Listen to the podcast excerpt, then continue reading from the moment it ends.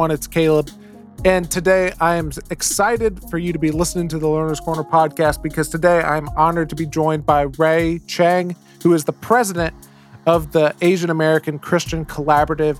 And this is a conversation that I've really been looking forward to for for several weeks, even I think a few months. And the reason is is because a few months ago, whenever the the brutal and the horrific attacks, uh, the Asian uh, attacks happened in Atlanta uh, with all of the Stop Asian Hate and all of that. I it forced me to do a personal inventory, and I just realized I don't know a whole lot of history as it concerns our our really our our nation or, you know me being in the united states our nation's history as it concerns the aapi community the asian you know the asian american pacific islander community.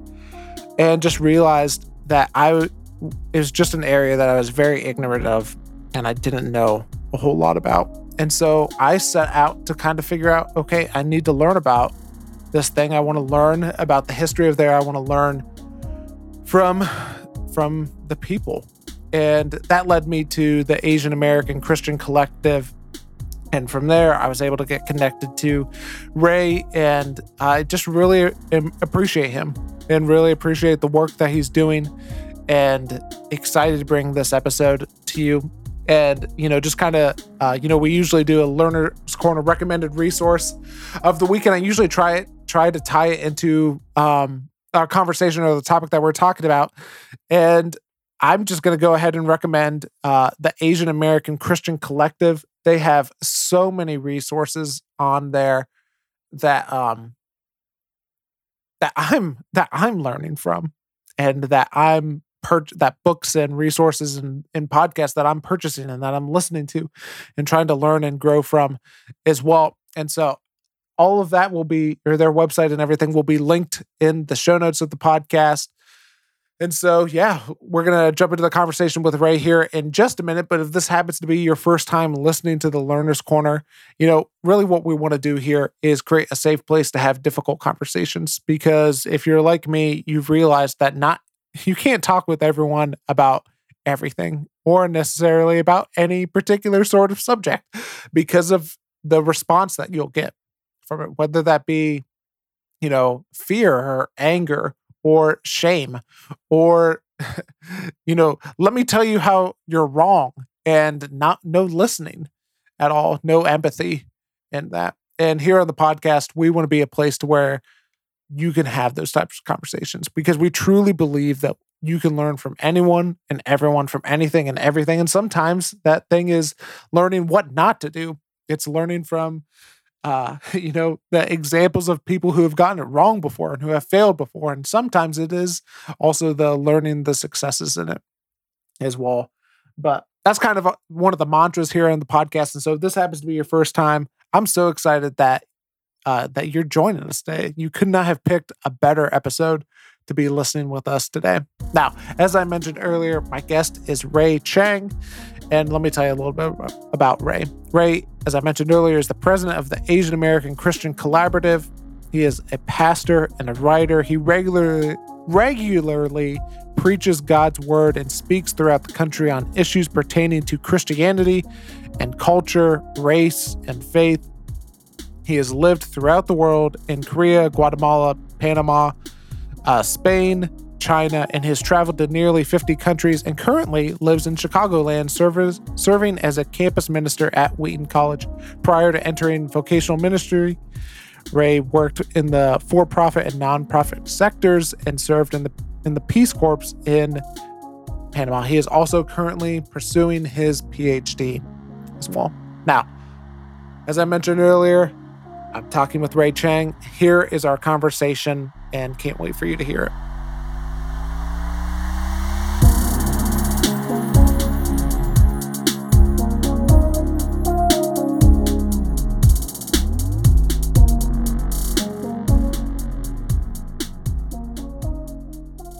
Well, Ray, so excited to have you on the Learner's Corner today. Great to be with you. Thanks so much, Caleb. Yeah, and and just as we're getting started, you know, you're uh the head of and one of the leaders uh, of the the Asian American Christian Collaborative.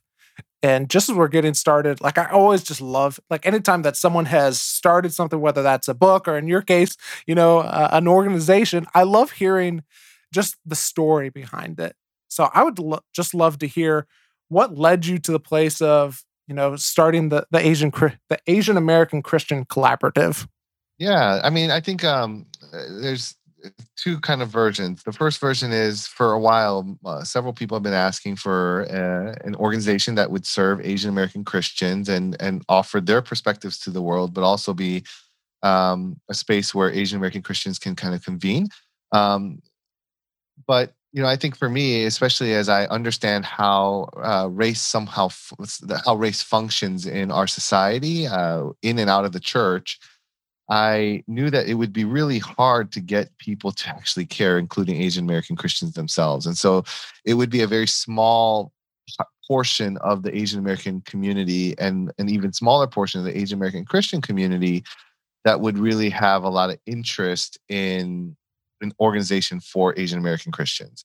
With that said, um, as we started uh, seeing the rhetoric turn and uh, China get scapegoated uh, for the virus and the rhetoric around uh, COVID 19 uh, turn into China virus, Chinese flu, Kung flu, and then saw the ripple effects of that, especially um, the ripple effects of that entering not just uh, into our communities, but into our pews, uh, the pews of our churches, we knew that we wanted to respond. And so we put together a statement on anti Asian racism in the time of COVID 19, which is on our website. You can read it. Uh, it actually served several churches um, uh, to kind of help them give language and thought to uh, their preaching, especially on on issues uh, that were related to anti-Asian hate and anti-Asian violence, which we started seeing uh, trickle upwards. And then um, uh, and then as we you know what we really wanted to do is basically prevent uh, a lot of the violence that we actually did see. And so we were hoping that the church would lead by uh, speaking boldly against anti-asian racism and speaking boldly against other forms of racism uh, so that you know maybe the world could kind of take their cues from the church and that we could prevent some of the violence to to, uh, to take place against our communities Mm-hmm. What have you seen, you know, and and painting painting with a broad brush here? Uh, what have you seen to be, you know, the the church's overall response to Asian hate? Yeah, I mean that's a really hard question, right? I mean, there's yeah. no uh, kind of singular response. You know, I think different communities have different commitments. Different communities have different levels of awareness.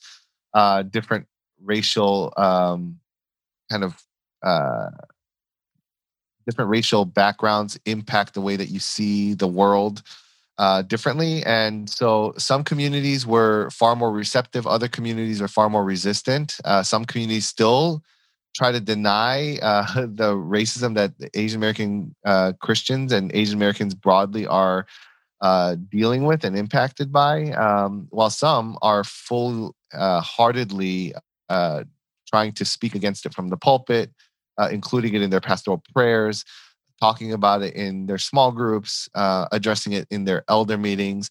And so we do get a, a variety of responses. Uh, I mean, to any form of racism, right? I mean, there's still people that believe that uh, racism against African Americans doesn't exist, racism against Latinos doesn't exist. Um, you know that you know that uh, the problems that we all face uh, are problems of our own making um, that we, we just worked harder, if we just pulled ourselves by our, uh, up by our bootstraps, that you know that things would be better, or if we just kind of kept our heads down or didn't, you know, make a big deal out of what some people would consider nothing, then things would just get better. Are there any? Uh, I mean, uh, I guess what I want to ask is, and you mentioned some in terms of the the COVID uh, in terms of COVID, in terms of the racism that you know a lot of people in the Asian and Asian American community have experienced. Is there any like what does racism look like for people who are part of the Asian American people? What does racism against that that people in that community tend to look like? Yeah, that's a good question. I mean, there are basically two prevailing, not exclusively two, but two prevailing stereotypes that impact our communities. Uh, the model minority myth, and then the perpetual foreigner syndrome. So the model minority myth basically uh, says that Asians are the minority that every other minority group should strive to become. What this does, however, is it it keeps us in a perpetual status, uh, minority status, and so it like hinders us from ever really potentially becoming the majority.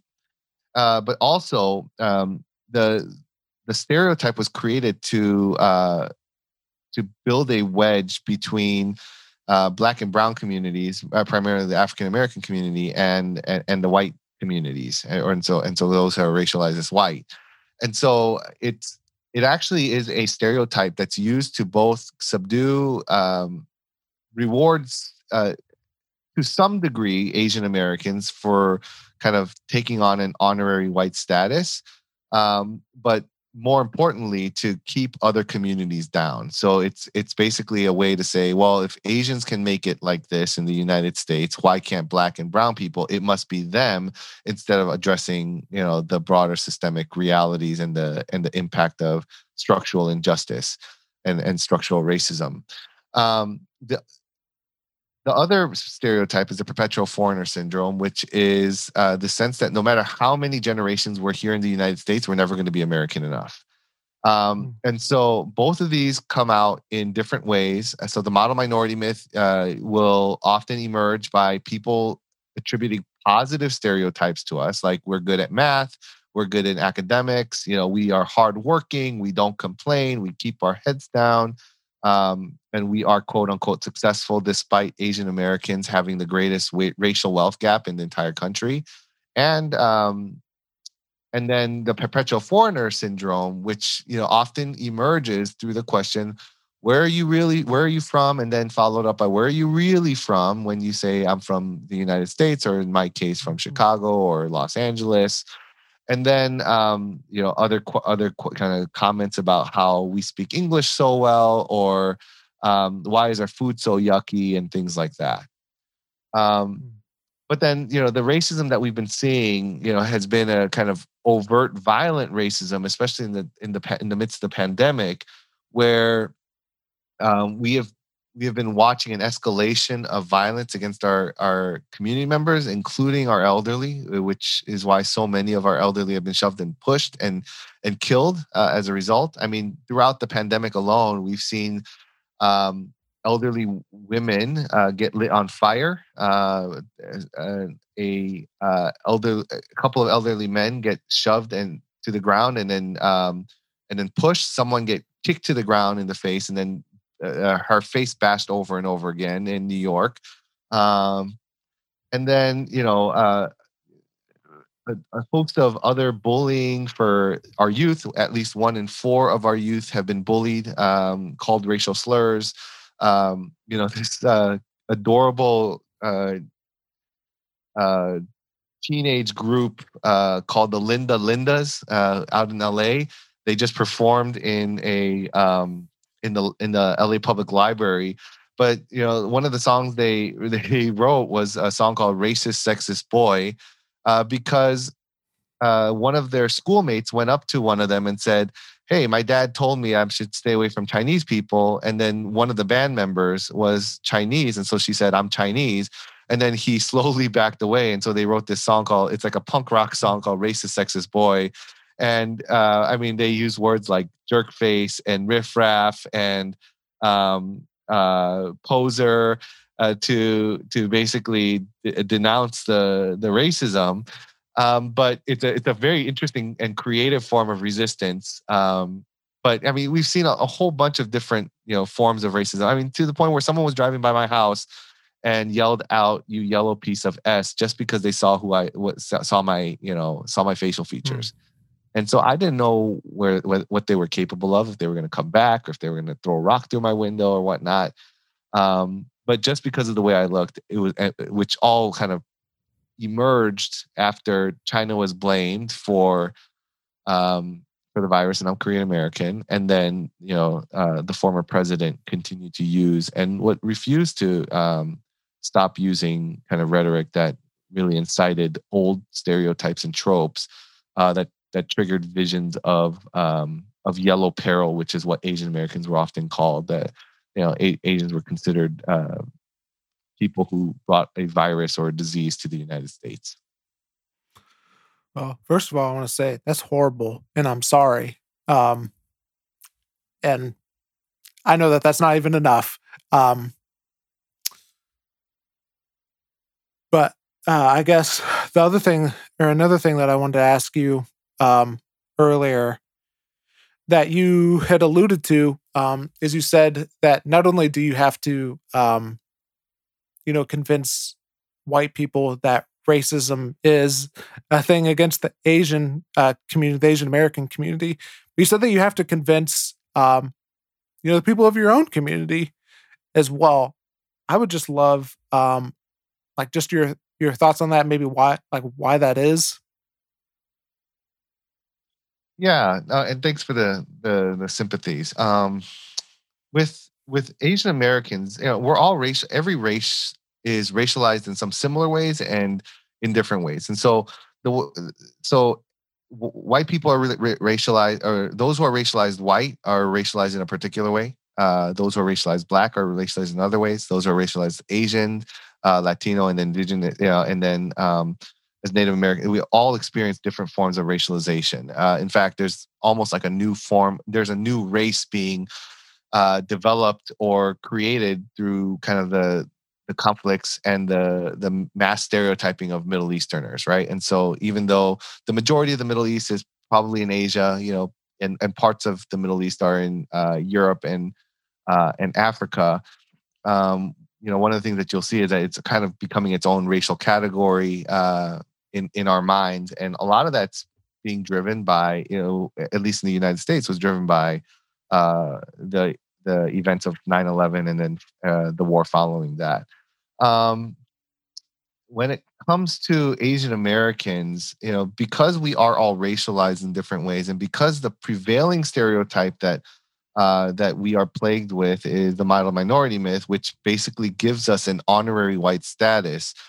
It incentivizes us to not think about race until we absolutely have to. And this is what I think the pandemic has done for a lot of Asian Americans is that they thought that they were safe from racism to a certain degree because they they kind of captured this kind of middle class upper middle class some did not all did and you know there are major disparities within the broad asian american community you know which spans uh, dozens of countries uh, and dozens of languages know, so just kind of be mindful of that.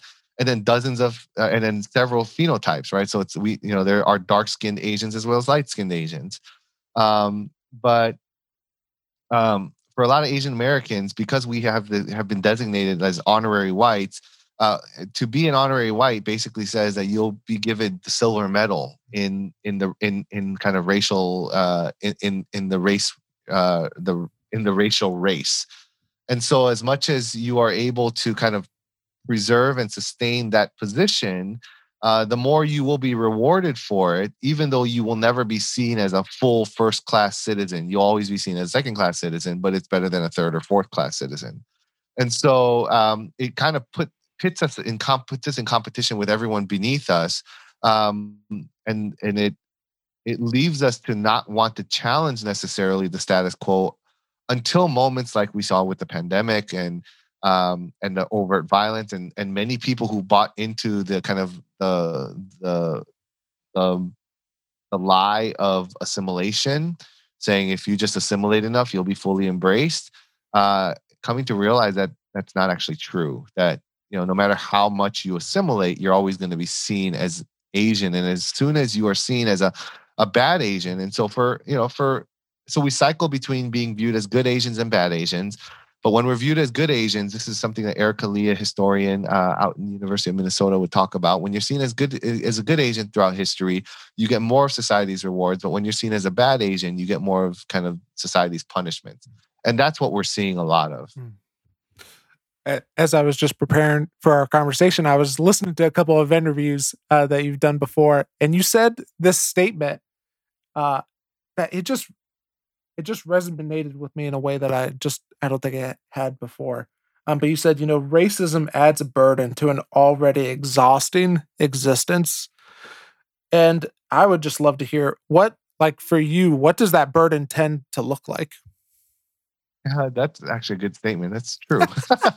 you uh, said it.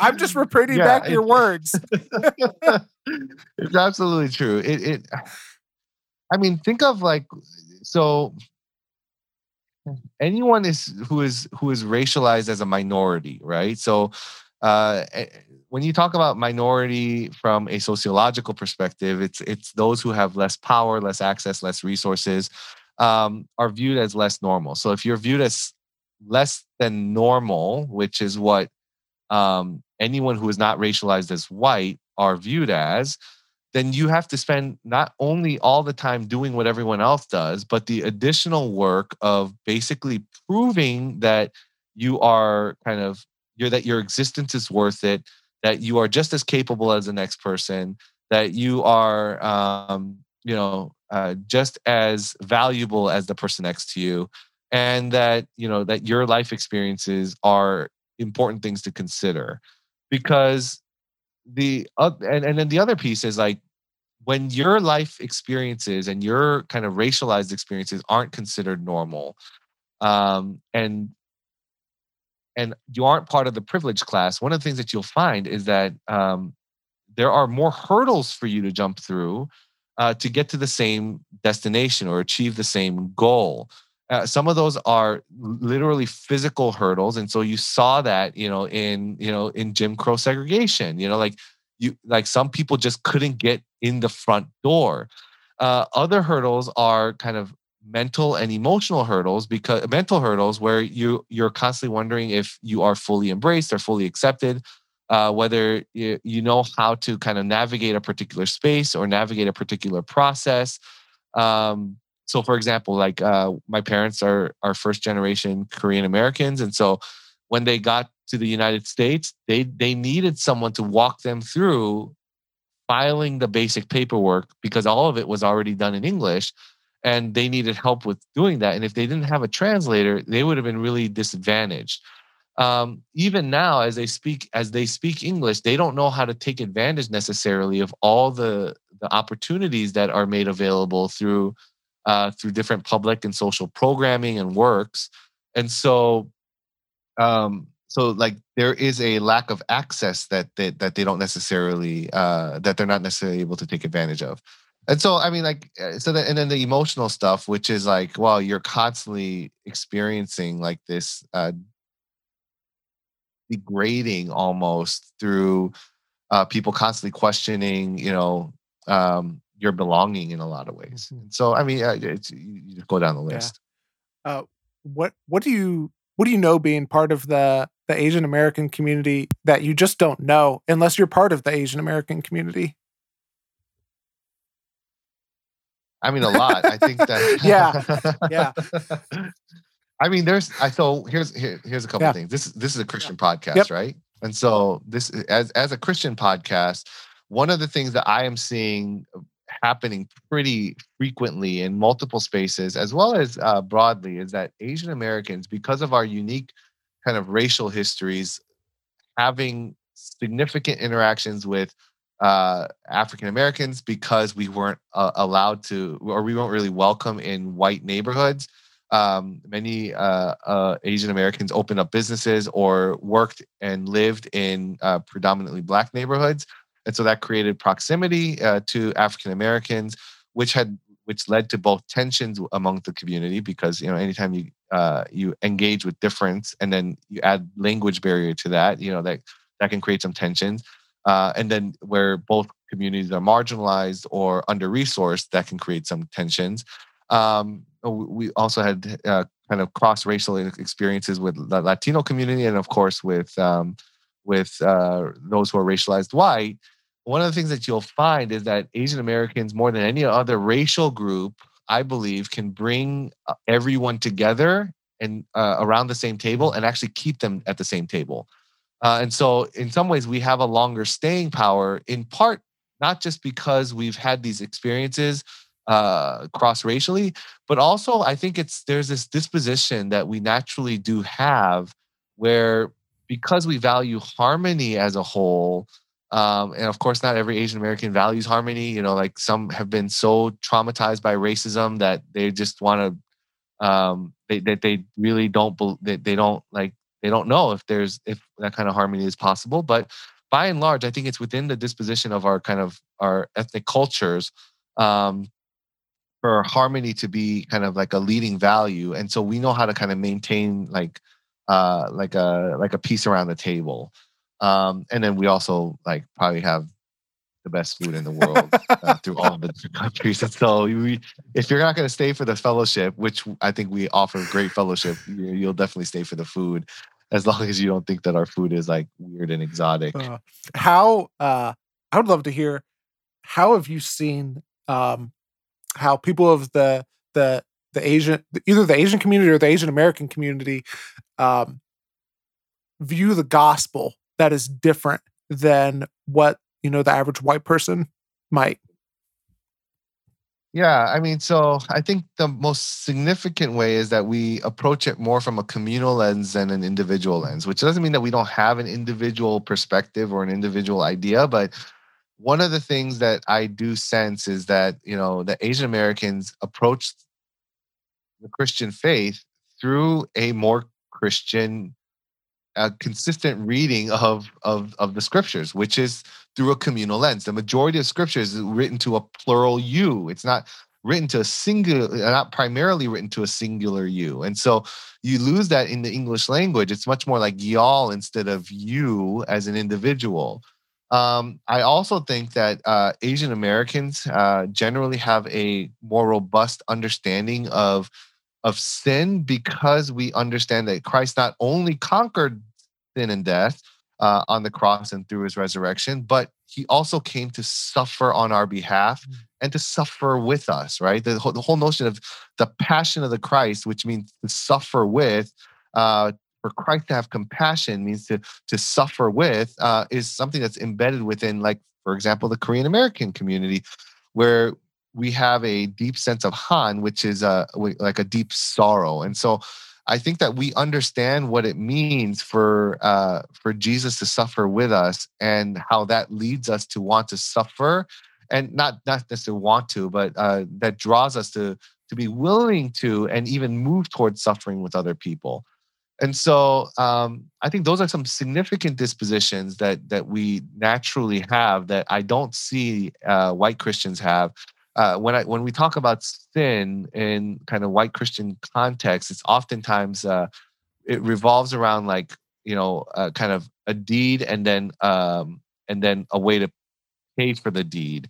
Uh, and sometimes uh, it's explained away as if you know Jesus covering all our sins means that we don't have like deep rooted sins to actually process through, work out with fear and trembling through uh, based on our kind of like our salvation and um, and our and our hope in Christ and and uh, and and almost as if like we use the gospel to or some people use the gospel to explain away uh, and justify their sinfulness um, even though they wouldn't do that explicitly and, and verbally hmm. how do we get better at like dealing with that uh, man, this is hard, right? Because I mean, everything shapes yeah. that, right? Our our the way that we do education shapes your individual achievement, uh, your personal grade versus a group grade.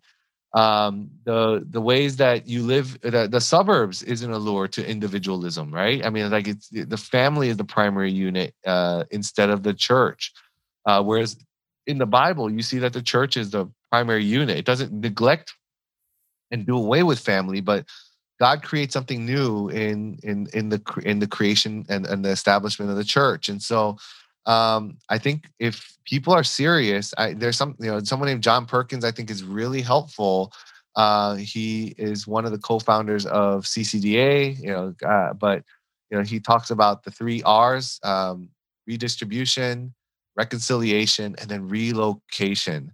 If your space and your place has a deep formative impact on you. And the people that you surround yourself with will shape your spirituality in some deep and significant ways, which is probably why, you know, there is such a divide along racial lines where the church is more segregated today, or as segregated today as it probably, you know, as it, or let, let me actually, the, the church is uh, more segregated in the average church in America is more segregated than the average neighborhood that it's in, mm-hmm. right? And so um, there's something about kind of our racial caste and our racial tribes that are stronger than the gospel in bringing us together.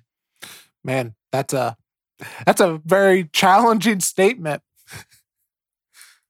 Yeah, I mean, move to those that are yeah. different, live with those that are different from you, but then take a posture of humility. You know, the other problem is like when people do move, um, they take a posture of kind of saviorism or triumphalism and and assume that they're better than them if they, for example, move into a low income neighborhood and they personally have a kind of a decently paying job, and then they think that they are there to teach everyone how to how to succeed instead of seeing the the the wealth that's already exists within the community. Mm-hmm. How do you fight against that that mentality?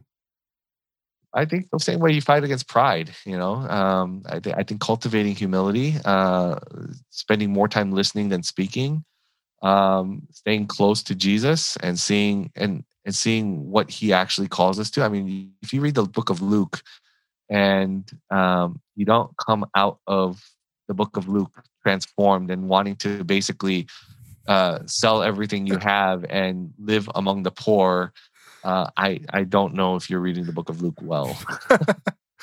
uh, I I want to go back to something you you alluded to it earlier, um, and I know that you've talked about this uh, before, but the the tension that um, that probably many people in the Asian American community feel around um, uh, invisibility and exclusion.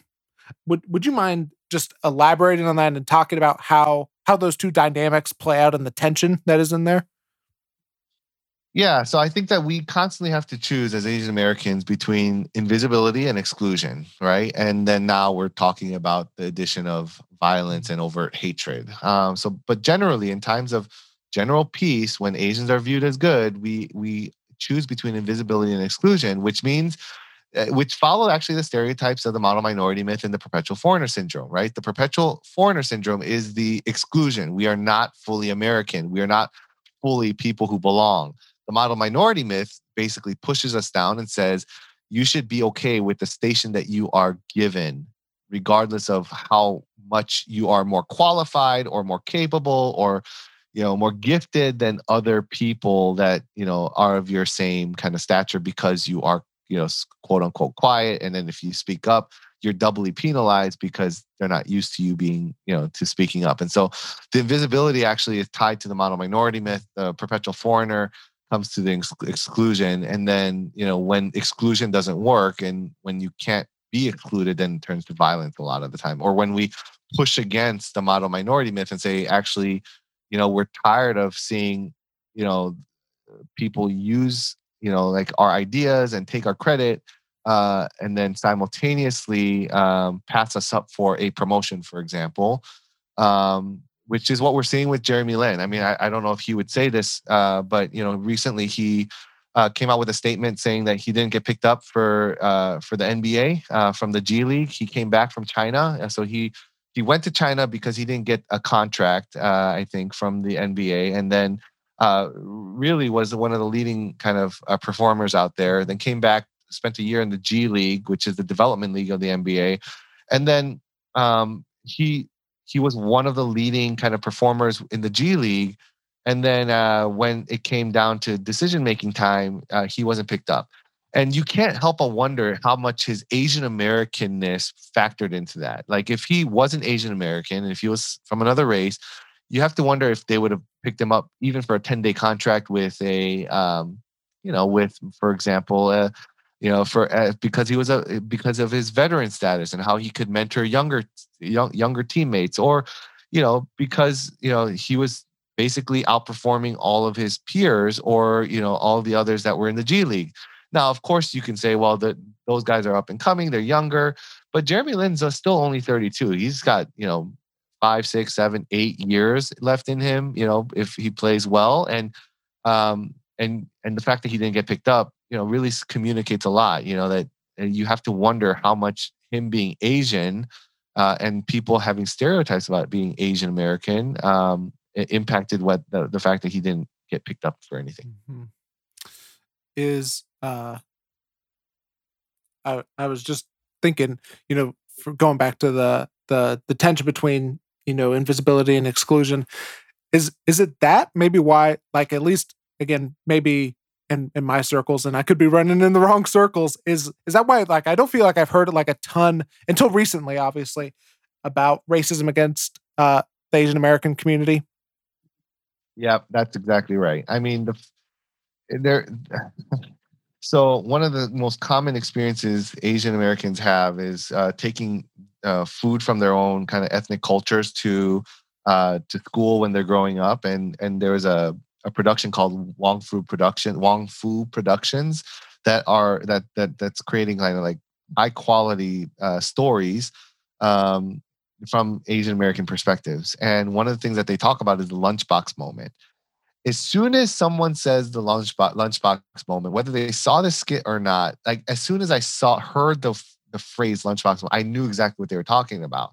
Which was when someone when I opened up my lunchbox that my mom had uh, had had um, packed for me that it would get ridiculed because it looked so gross, mm-hmm. quote unquote, to the people that were watching. And I went to a majority white school. In fact, I went to a majority white school for most of my life, and then a part, you know, and then majority black school for like a couple of years. Um, but because our food isn't deemed as quote unquote American, um, you know, like it, it gets it often got ridiculed or like the yucky, you know, the the gross uh, responses would oftentimes come. Um, you know, almost every Asian American has eh, been uh, asked where they really from. Um, every almost every Asian American that I know uh, has been uh, kind of someone has commented on their accent, whether it was good or wh- whether it was um, thick or whether it was it seemed foreign. Um, uh, tons of Asian American women uh, have shared the fact that you know that they have been objectified and fetishized, which is um, really at the heart of what led to some, uh, you know, like what, what at the heart of the Atlanta shootings. Um, you know, obviously sin is at the heart of it all, mm-hmm. but uh, one of the manifestations of sin was this uh, racial, g- gendered racism against Asian women. Um, and so, I mean, you, like these things are consistently experienced, and and I think the invisibility and the exclusion are both um, factors to why people you know don't know about racism against Asian Americans. We've all experienced racism. Mm-hmm.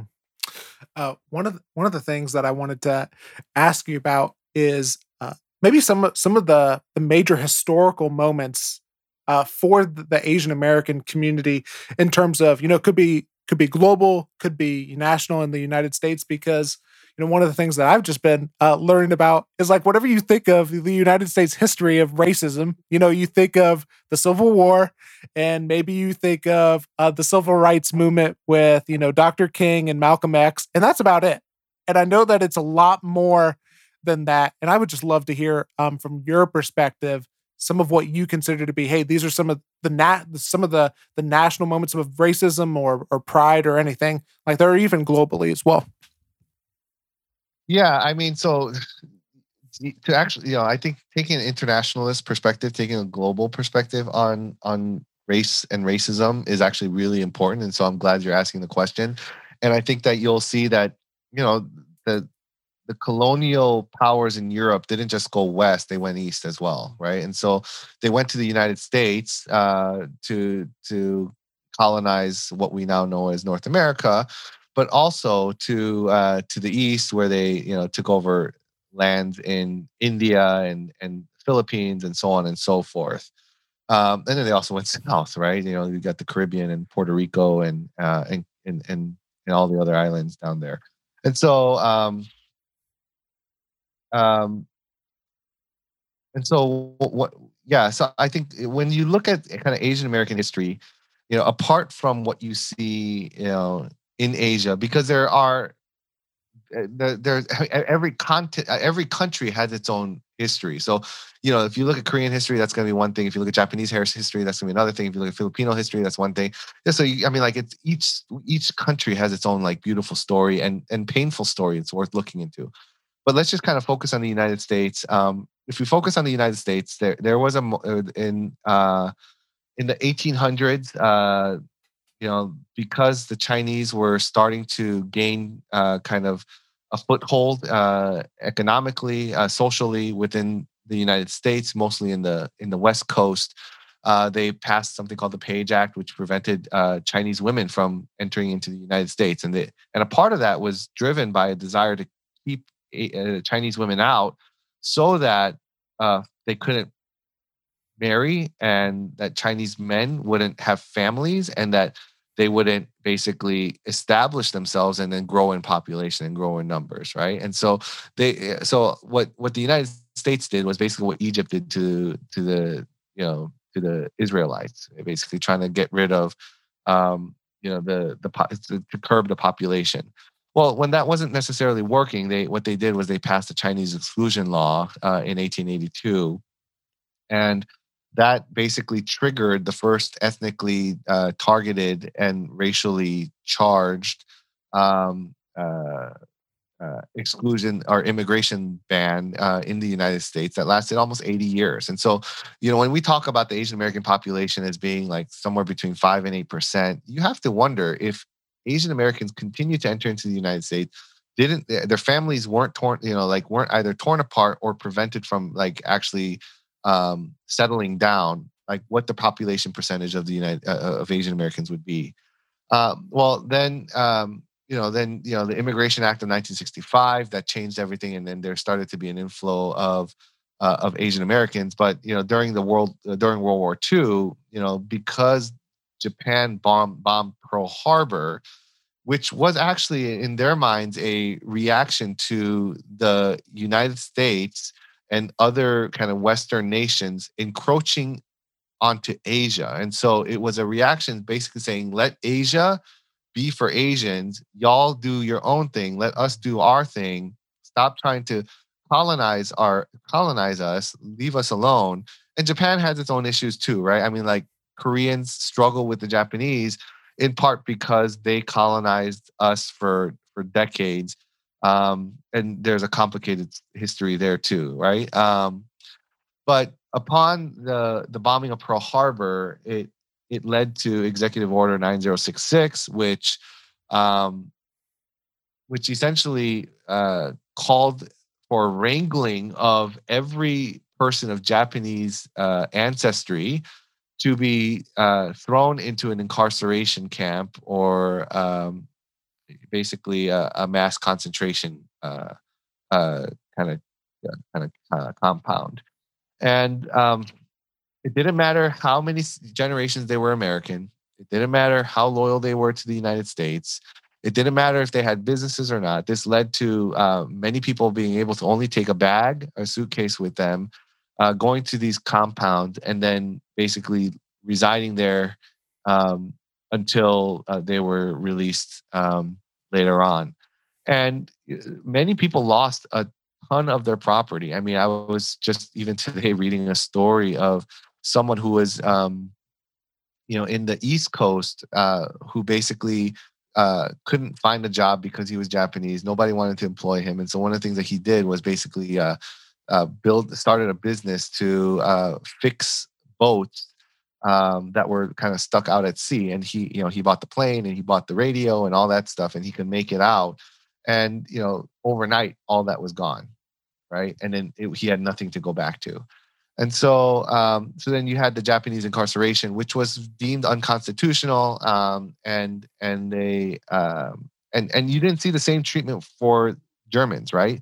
Like you would assume that if they were going to do this to the Japanese, they would do this to the Germans, but they were they were much more uh, discerning when it came to uh, addressing Germans in the United States, in part because they were they passed as white. Um, then beyond that, you would have uh, 9/11, which was another major instance um, where uh, South Asians and Middle Eastern Asians were viewed all as terrorists, despite whether they were uh, law-abiding citizens or patriotic or Christian or not, right? And so I have many uh, kind of South Asian friends, you know, either Indian and then uh, Arab Christian friends that all were treated as if they were going to, um, you know, to, to cause damage and harm to whatever kind of space or venue they were in. Um, and that still kind of like impacts them to this day. They had to like change their hairstyles if they were bald and had beards. They had to shave their beards out and then grow out their hair. You know, so they, they had to change the way they look so that they kind of quote unquote fit in. Um, but it caused significant mental strain and and a lot of bullying, and there was even physical violence. Um, then after that, you know, obviously we saw what happened with COVID. Um, but I think some of the positive, you know, there there are positive stories of resistance, um, establishments of like entire uh, kind of ethnic communities from Koreatowns to Little Tokyos to to Chinatowns.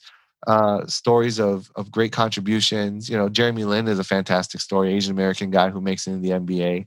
Um, Linsanity, and you have to wonder what would have happened if you know if he wasn't Asian and didn't have to deal with the mental strain of racism. Mm-hmm. Um, and then and so yeah, with with the pandemic, we're seeing the rise. Uh, we've seen the rise of over anti-Asian uh, kind of hate. Mm-hmm. How do we go about? You know, I'm, I'm thinking of you know the the church's role for those of us who you know are, are part of a church or maybe we're on on staff at a church. How do you go about discipling people around this topic yeah, that's a great question because this is actually where my heart yeah. is, right? Um, yeah. Like I, I love discipleship. It's it's kind of the thing that I think all Christians are called to. Uh, I think that you know, you know, it, it's something that uh, it, whether you feel gifted in it or not, it's something that you're required to do. Um, I'm actually thinking about writing a book about this, and so I'm talking to some publishers about like addressing this very thing. Uh, but I think that you have to study race. Uh, I don't think that you can avoid the issues of race uh, and actually get to uh, to disciple people because race is such an like a an impactful uh, experience uh, or like force that, that that shapes our experience. And and it's a it's a man-made construct. We know that right? It's it's uh, and I think Bryan Loritts uh, is a pastor and I, I, I love what he said. He said he said um, kind of the, the notion of a human race is a God-made construct and then like kind of the the racial caste that we have now is a man-made construct and it's a difference between something being cotton and polyester right? Just because it's polyester doesn't mean it doesn't exist. It's not fake. It's not false. It, it still exists right? Even though we're the ones that created it. And so um, sadly the church has been so far behind on addressing issues of race and understanding how race shapes our faith that um, that most churches take an individual approach without actually understanding the systemic uh, forces that are uh, that are influencing you know people's formation and discipleship. So, for example, I was just talking to a guy named Wayne Gordon who's here in Lawndale at, at the Lawndale Christian Center, and one of the things that he realized was like you know like you can bring people to Jesus and bring Jesus to people. Uh, they can accept Christ into their hearts. But then if they are still hungry or if they are still unable to afford their books, you know, that hinders them from actually like being able to, you know, get to school or live out their vocation as a student or even like survive the next day. And so there has to be a more comprehensive approach to faith. And that's one of the things that that that that that he's kind of committed to. Um and I think that's in a lot of ways a great little picture of the things that we need to understand that there are broader kind of forces that shape our individual realities and and and they shape our individual realities based on kind of collective attributes or shared attributes or shared features and we can't necessarily get away from that uh, and so I think just starting by addressing those issues, and then when I write a book, you know, you can yeah. Well, I know that there's there's so much more that we could talk about, but is there anything else uh, that really stands out to you that we haven't talked about that you want to make sure to share? No, I don't know. I, there's a lot. I mean, I think that if I think if people want to like do some more, I think don't put the burden on the one or 2 mm-hmm. minorities that are you know within your communities if you're you know coming from a primarily kind of dominantly white space instead you know like do the do the do your own homework do your own research like i it i never learned about kind of the black church or the black kind of struggle or or kind of the black or black history or even latino history or the latino struggle until I did it on my own. And, you know, and I have friends that certainly came alongside me and helped me out. But, you know, like there's so much more that I just needed to like just reading on or listen to podcasts about or, um, or like participate in lectures in. And so I would say that, you know, Asian American Christian Collaborative is a resource that we're hoping that, you know, churches and, and individuals use. And of course, you know, like you can find, you know, I try to share stuff on social media that I think is helpful. So on Instagram, I think my handle is like Ray Chang 502. I'm pretty sure that's what it is. And on Twitter, I think it's tweet Ray Chang. Um, and if you, uh, you know, follow me there, then, uh, you know, like ask me questions there, you can do that. But our website's a great um, space. And then on social media, it's AA Christ Collab. And we have a ton of resources that should get you really um, prepared for it. I was going to say, and you guys have a great podcast too. Tell them about the podcast. Yeah. Go, like, listen to our podcast. It's called Reclaim. Uh, you can go on our website, AsianAmericanChristianCollaborative.com. Awesome. Well, Ray, thanks so much for being on the podcast today. And thank you so much just for just for doing the work too and for sharing it with everybody. Oh, thank you, Caleb. I appreciate it. I think coming out of that conversation with Ray, there's uh, several different things. Uh, really, there's three different things uh, that I, that I think about. One is, and we talked about it briefly at the end. Uh, maybe he'll come back on the podcast and we'll do another episode about uh, just disciple. How do you disciple towards these things that we've been talking about? That's something that I've just been thinking about, just for, I mean, for for a long time now, and just thinking about that and and what does it look like to do that? How how do you put strategy behind that, particularly uh, in the church context, as well or in the faith context? Um, and so that's one of the things that I've been thinking about. I think the second thing, one the second thing is just that there's so much that I don't know. And that pertains to history, that pertains to people's experiences in that, and how important it is that we have our our radars up for people who have different experiences than us and paying attention to that. And it's and it's it's impossible to get it right every time. I mean, my goodness, I run the freaking Learner's Corner podcast and I it's just something like the the racism against Asian Americans is just something that I just hadn't really thought about a whole lot. And so it can happen to the best of us. And that's why it's important that we, we that when we recognize, hey, we're missing out on something, that and I guess this is kind of the third thing, is that we don't allow the shame of that to let us to stop us in our tracks from doing anything, to feel like, hey, it's it's too late to help, it's too late to do anything.